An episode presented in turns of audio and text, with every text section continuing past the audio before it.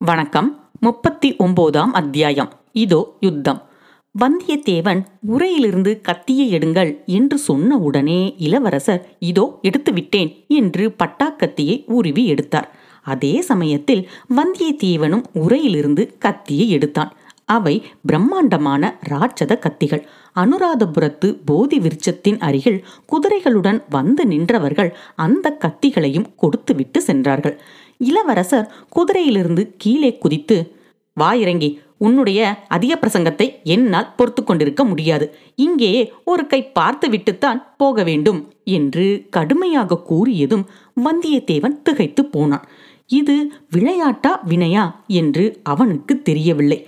எனினும் இளவரசர் குதிரையிலிருந்து பூமியில் இறங்கிவிட்டபடியால் அவனும் இறங்க வேண்டியதாய் ஆயிற்று. என்னையா ஏன் தயங்குகிறீர்? நேற்றிரவு என்னை நீர் அவமானப்படுத்த பார்த்தீர் அல்லவா உம்முடைய பாட்டன் வீட்டு அரண்மனை முற்றத்தில் என் பாட்டன்மார்கள் வந்து காத்திருந்தார்கள் என்று சொல்லவில்லையா? அவர்களுடைய குடை சிவிகை ஆகியவற்றை புலவர்கள் தட்டிக்கொண்டு போவதை பார்த்து பொறுமினார்கள் என்று கூறவில்லையா?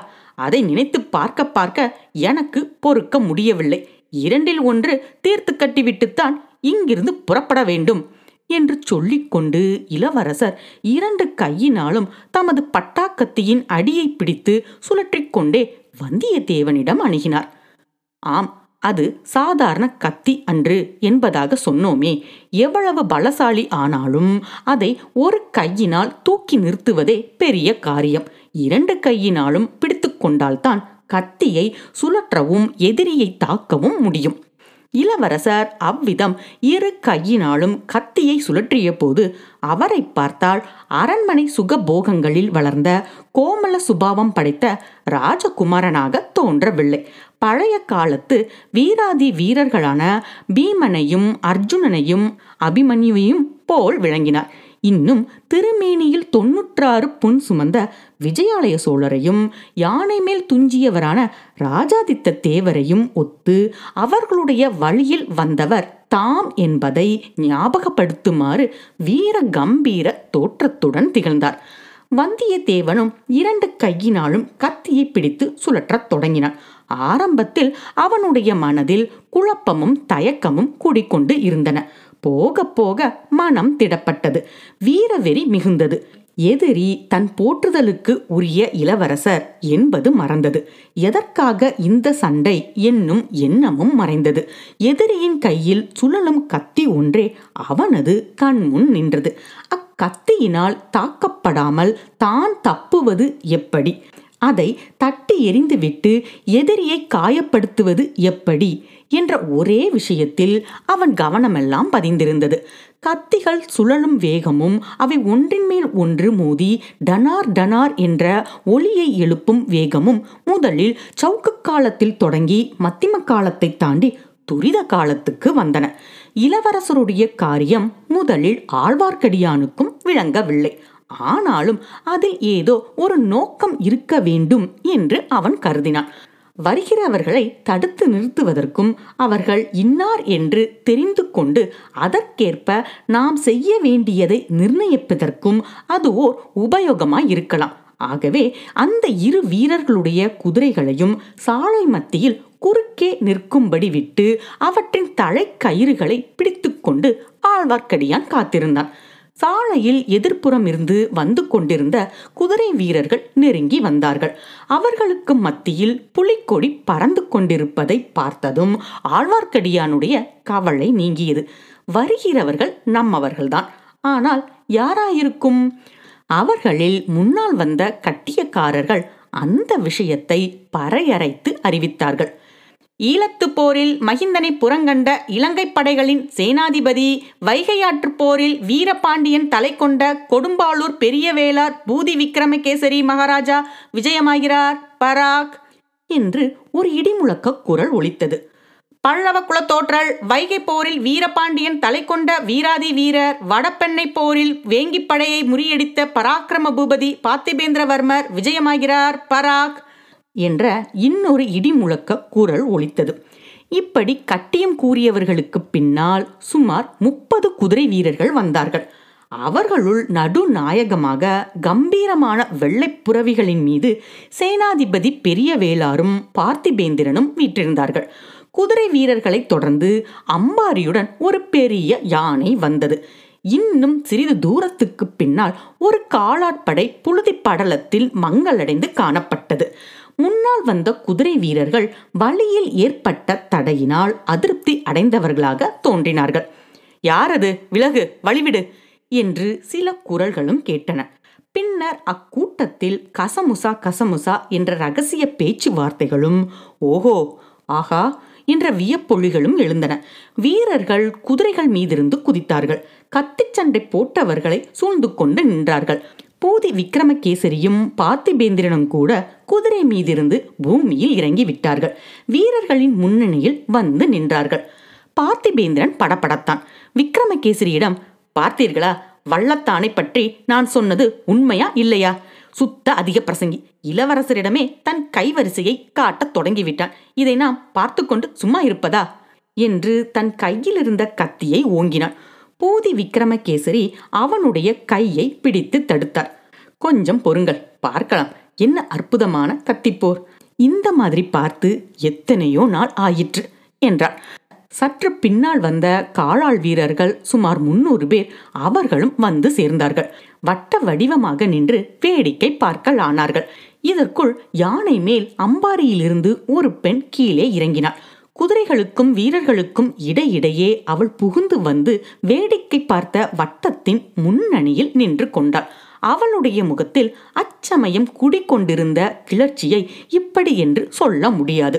கத்திகள் அங்கும் இங்கும் பாய்ந்தபோது அவளுடைய கண் விழிகளும் பாய்ந்தன.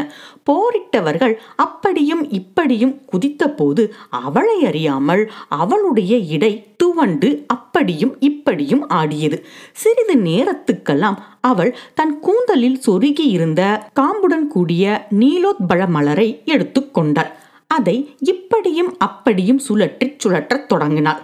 கத்திகள் சுழன்ற தாளத்துக்கு இசைய அவளுடைய கையில் இருந்த பூவின் தண்டு சுழன்றது. இந்த பெண் யார் என்று வாசகர்களுக்கு நாம் சொல்ல வேண்டியது இல்லை. ஆம் பூங்குழலியை அவர்கள் மறந்திருக்க முடியாது அல்லவா? சிறிது நேரம் வரையில் அவளுடைய முகத்துக்கும் எதிரே இளவரசர் முகம் தெரியும்படியாக அவ்வீரர்கள் நின்று போரிட்டனர். கொஞ்சம் கொஞ்சமாக நகர்ந்து பாதி விட்டம் சுற்றி வந்தனர். கடைசியில் வந்தியத்தேவனுடைய முகம் பூங்குழலியின் முகத்துக்கு எதிராக வந்தது. இடையிடையே வந்தியத்தேவனுடைய கண்கள் சுற்றிலும் பெருகி வந்த வீரர்கள் கூட்டத்தை கவனித்து வந்தன. இப்போது பூங்குழலியையும் பார்த்து விட்டன. திடீரென்று அந்த பெண்ணை பார்த்த வியப்பினால் ஒரு கணம் அவன் கவனம் சிதறியது. அந்த ஒரு கண நேரமே இளவரசருக்கு போதுமா இருந்தது வந்தியத்தேவனுடைய கத்தியின் மீது தேவேந்திரனுடைய வஜ்ராயுதத்தை போல் இளவரசரின் கத்தி தாக்கியது.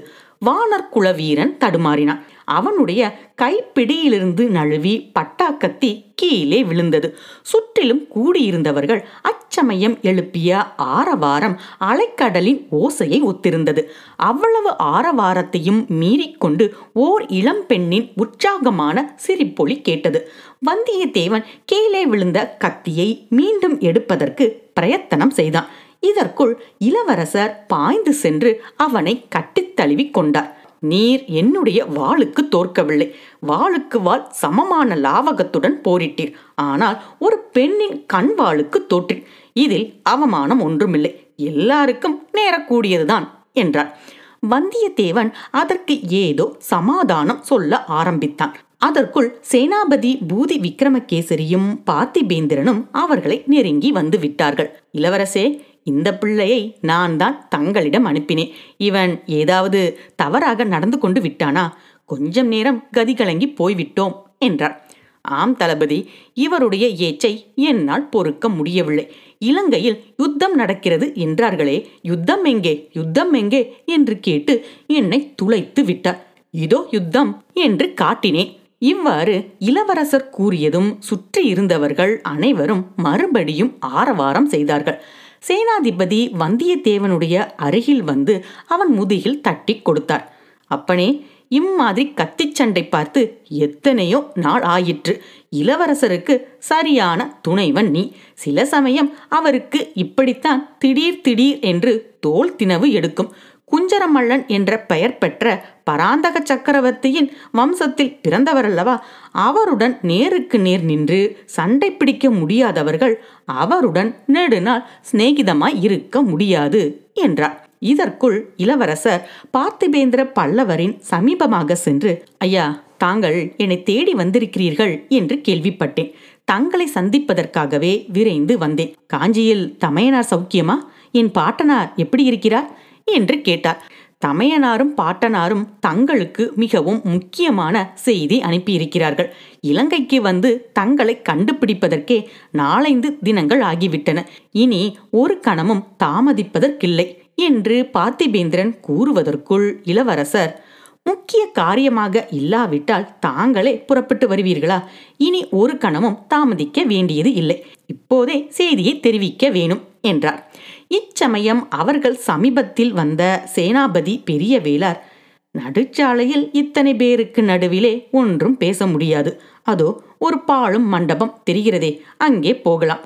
நல்ல வேலையாக இந்த இலங்கையில் பாழும் மண்டபத்துக்கு குறைவு கிடையாது என்றார். சாலைக்கு அப்பால் கொஞ்ச தூரத்தில் இருந்த பாழும் மண்டபத்தை நோக்கி அனைவரும் போனார்கள். நன்றி.